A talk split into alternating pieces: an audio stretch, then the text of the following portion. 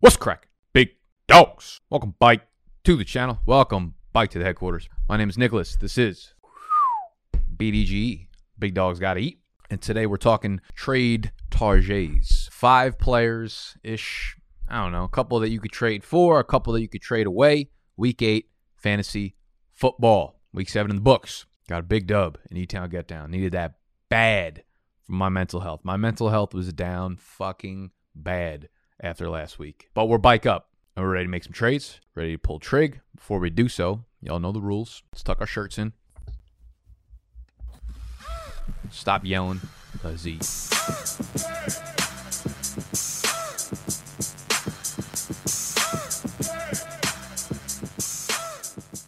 All right, so quick recap of last week. We had three trade targets, just three players you should be trading for.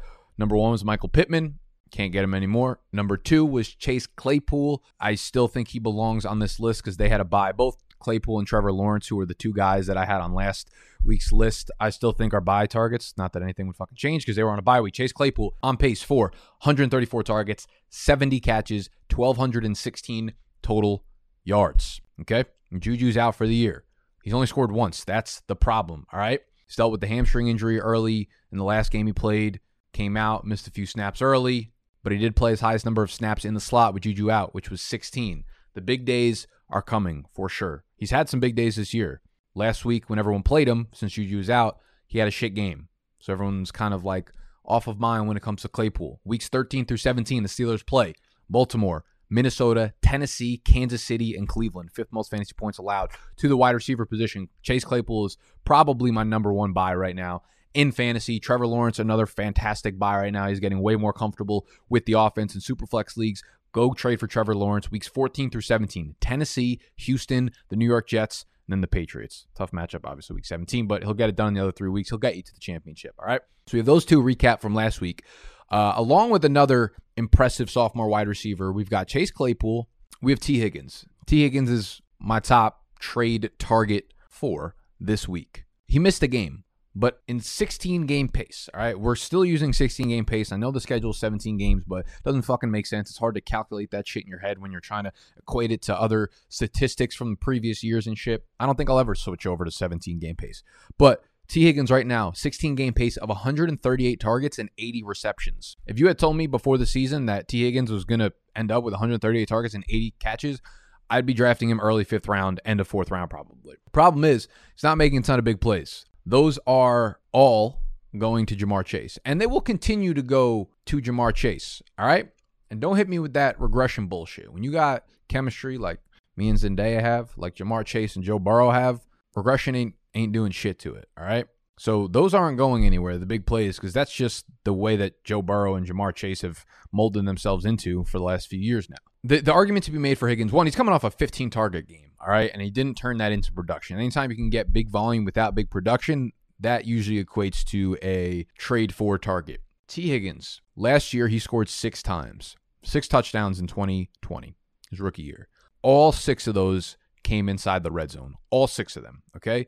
from one yards out, four yards, 16, 2, 1, and 20. Those are the yardage markers for his touchdown scores last year. Every one of them came inside the red zone. This year, all the Bengals do is score from like 50 fucking yards out. It's not complementing Tee Higgins' scoring ability. He is their best red zone target. He is their best big man threat when they get into those tight situations. All right. Now, Burrow, I'm going to hit you with the big facts. Burrow's big facts. Burrow has 17 passing touchdowns this year. Just five of them have come inside the 15 yard line. That is a crazy statistic for a quarterback. 17 passing touchdowns, just five of them have come inside the 15 yard line. And guess what? 40% of those have gone to Tee Higgins. All right. So when they get down by the end zone, when they get down by the paint, the paint box, Higgins is the go to guy. They just haven't got there because they're making so many big time explosive plays. Those will continue to happen. I don't expect all those to continue to go for touchdowns, though. That's the difference here. When they get stopped inside the 20, that's when Higgins becomes a much bigger target.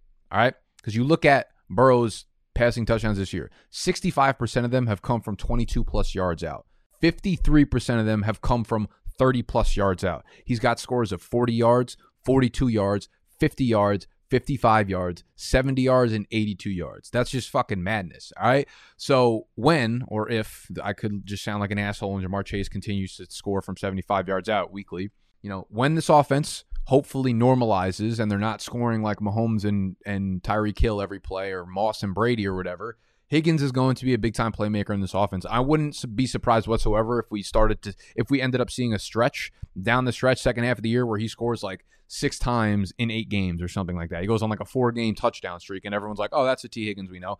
They're just simply not getting to the part of the field because they're too good from far out for their offense to supplement Higgins' game. But I think the big games are coming and the touchdown scores are coming for Tee Higgins. He's simply too good. And then we have two running backs in which I'm trying to sell right now. And I talked about them yesterday in the recap in the recap uh, or two days ago actually in the recap live stream that I do every Monday morning. So make sure you're subscribed to the channel because we go over game by game breakdown everything that happened in the previous week. And it's the two running backs that I own in E Town get down outside of Dalvin Cook. I never trading his ass. First one is Antonio Gibson of Washington, man. This might seem really, really obvious right now because he's dealing with the shin fracture um, and all the nonsense uh, in his lower body. So you might not be able to move him right now. You might have to wait for a bigger game. But this is him and the next guy are guys that I've been talking about moving for for basically since like week two or three because I think we know exactly what they are in their offense right now. If you look at this tweet from Jared Smola, Antonio Gibson route rate by week. It's gone down basically every week 50%, 44, 35, 43, 40, 30, 21. Season low in week seven, which was followed by a season low in week six. And it's just going down and down and down and down. And Antonio Gibson's just not running routes anymore, which is, which is ridiculous because of how good of a wide receiver he was when he played at Memphis. Taylor Heinicke dropped back 48 times yesterday.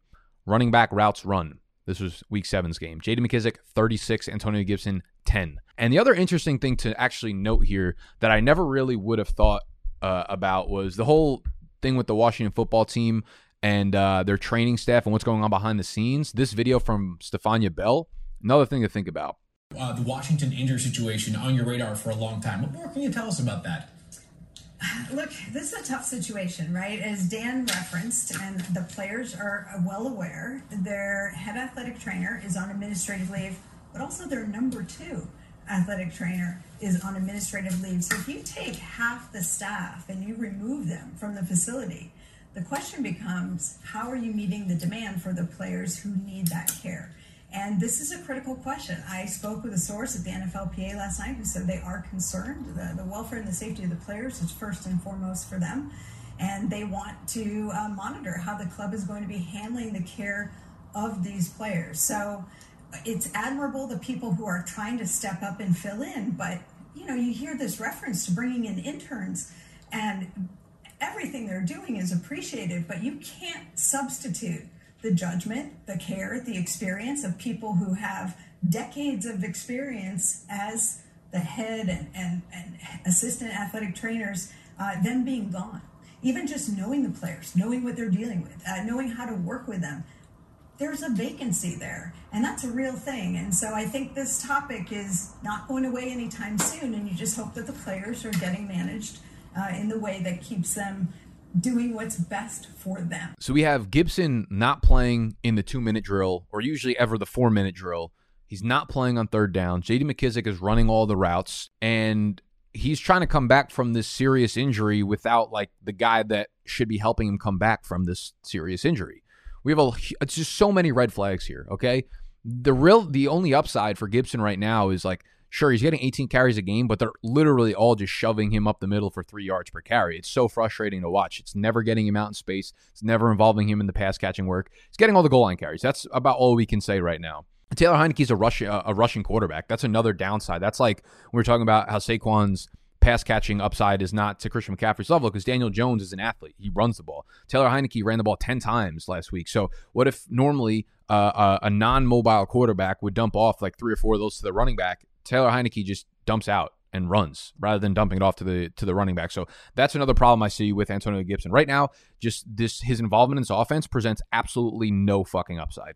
Nothing. If you're not involved in the receiving game, you don't have upside, which is what brings me to the second Bengal on this team and the second running back that barely has upside, and that is Joe Mixon of the Cincinnati Bengals. He will be much easier to sell because he's coming off a big game, then a touchdown game last week, and the New York Jets this upcoming week. So you'll be, and then a bye. You'll be able to sell them really, really easily after the New York Jets game, in my opinion. Basically, what it comes down to is he is simply splitting too much work with the scrubs known as Samaje Perine and Chris Evans in important situations. Every time someone in the passing game makes a big play in Cincinnati, it's not Mixon. All right. He had the one big play, the screen a few weeks ago, and that was like the only thing he's done in the passing game all year.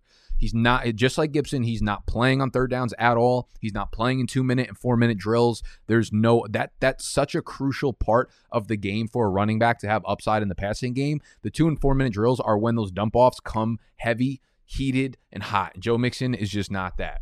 All right, not he, he he's fucking. It's disgusting. It is frustrating, just like Antonio Gibson, and it's bad because like Joe Mixon's upside strictly stems from Samaje Perine being out, like literally hurt on the COVID list. That's the only time he's got upside, all right? And you might look at Joe Mixon and be like, oh, he's the RB10 in fantasy right now. It's like, yeah, overall he's the RB10 in fantasy, but points per game, he's tied for RB17, like middling RB2 uh, point per game numbers. That doesn't really do much for your fantasy team. That doesn't move the needle whatsoever for a guy that you hoped had top five upside. And I want to talk a little bit more about his receiving workload, all right? Week one, he had 23 receiving yards. Week six, he had that big screenplay for the touchdown. So he had 59 receiving yards. All right. So he had week one, 23, week six, 59. The other five games, I don't think people realize just how involved he isn't in the passing game. The other five weeks outside of those two games, his receiving yardage totals two, four, zero, two, and zero. He literally has a weekly receiving floor of zero. It's happened. He has as many zero yard receiving games this year as he as he does games with more than four receiving yards. Okay? Listen to what I just said. He has as many zero receiving yard games this year as he does with more than four receiving yards. He's not terrible. He just simply doesn't have a ceiling unless absolutely fucking everything breaks perfectly right for him in the luck department. And he's not like Derrick Henry or Nick Chubb, where he's giving you 100, 100 yard, 120 yard rushing games, right? He had the 120 yard rushing game in week one when they gave him 30 carries. Since then, he hasn't gone over 100 yards. So you include that game, and he's averaging like 70, 75 rushing yards per game, plus a zero receiving yard floor, right? Five games of four receiving yards or fewer. It just, it doesn't add up. So again, he gets the Jets this upcoming week, should have a huge workload, should put up a pretty good game, probably scores a touchdown probably has zero fucking receiving yards again. But this is a good game to sell him afterwards. Okay, so Mixon is a guy I would move. I would move him for maybe someone like you know if someone's going to move Stefon Diggs who is not playing up to snub right now. You know you're looking for someone in that range. You're looking maybe you add somebody to Joe Mixon and upgrade at the running back position. Like I would easily, easily take. I mean, this shouldn't be news to fucking anybody, but I've heard this on legitimate podcasts that I listened to. Like last week, someone was like, "I would take Joe Mixon over Najee Harris rest of season." I'm like, "Yo, how fucking bad at fantasy you got to be to say some shit like that live on air?" Easily Najee Harris over Joe Mixon. You would take James Robinson over Joe Mixon. You take like anyone in the top twelve. You're obviously taking over Joe Mixon. So if you could put someone on top of him and move him after this Jets game, you're going to be happy you did so because uh, he's going to have a ton of games where he runs for 60 to 75 yards. And if he doesn't score a touchdown, which again, all those touchdowns are coming from fucking 85 yards out, uh, he just doesn't give you a weekly ceiling because of the receiving workload that he's not getting. So Joe Mixon, Gibson, get them the fuck out of here if you can. All right, that narrows down the list. So we have Mixon, Gibson, Tee Higgins, trade four. Uh, Lawrence and Chase Claypool remain on this list because they're coming off of byes. That is all I got for y'all today. Make sure you hit the thumbs up if you enjoy the video. Subscribe to the channel if you're new. And I'll see y'all tomorrow where we are setting my lineups and making my start decisions on a live stream. So make sure you got notifications on as well because it'll let you know when I go live. We haven't done that in a couple weeks, so you guys will get uh, a recap of how I'm doing in all of my personal leagues. All right. Love y'all. I'm out.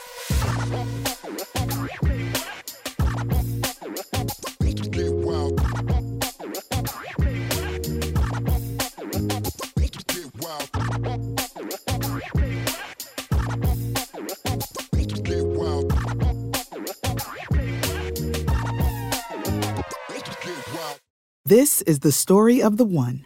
As head of maintenance at a concert hall, he knows the show must always go on. That's why he works behind the scenes, ensuring every light is working, the HVAC is humming, and his facility shines. With Grainger's supplies and solutions for every challenge he faces, plus 24 7 customer support, his venue never misses a beat. Call quickgranger.com or just stop by. Grainger, for the ones who get it done. When you need mealtime inspiration, it's worth shopping Kroger, where you'll find over 30,000 mouthwatering choices that excite your inner foodie. And no matter what tasty choice you make, you'll enjoy our everyday low prices, plus extra ways to save, like digital coupons worth over $600 each week. You can also save up to $1 off per gallon at the pump with fuel points. More savings and more inspiring flavors make shopping Kroger worth it every time. Kroger, fresh for everyone. Fuel restrictions apply.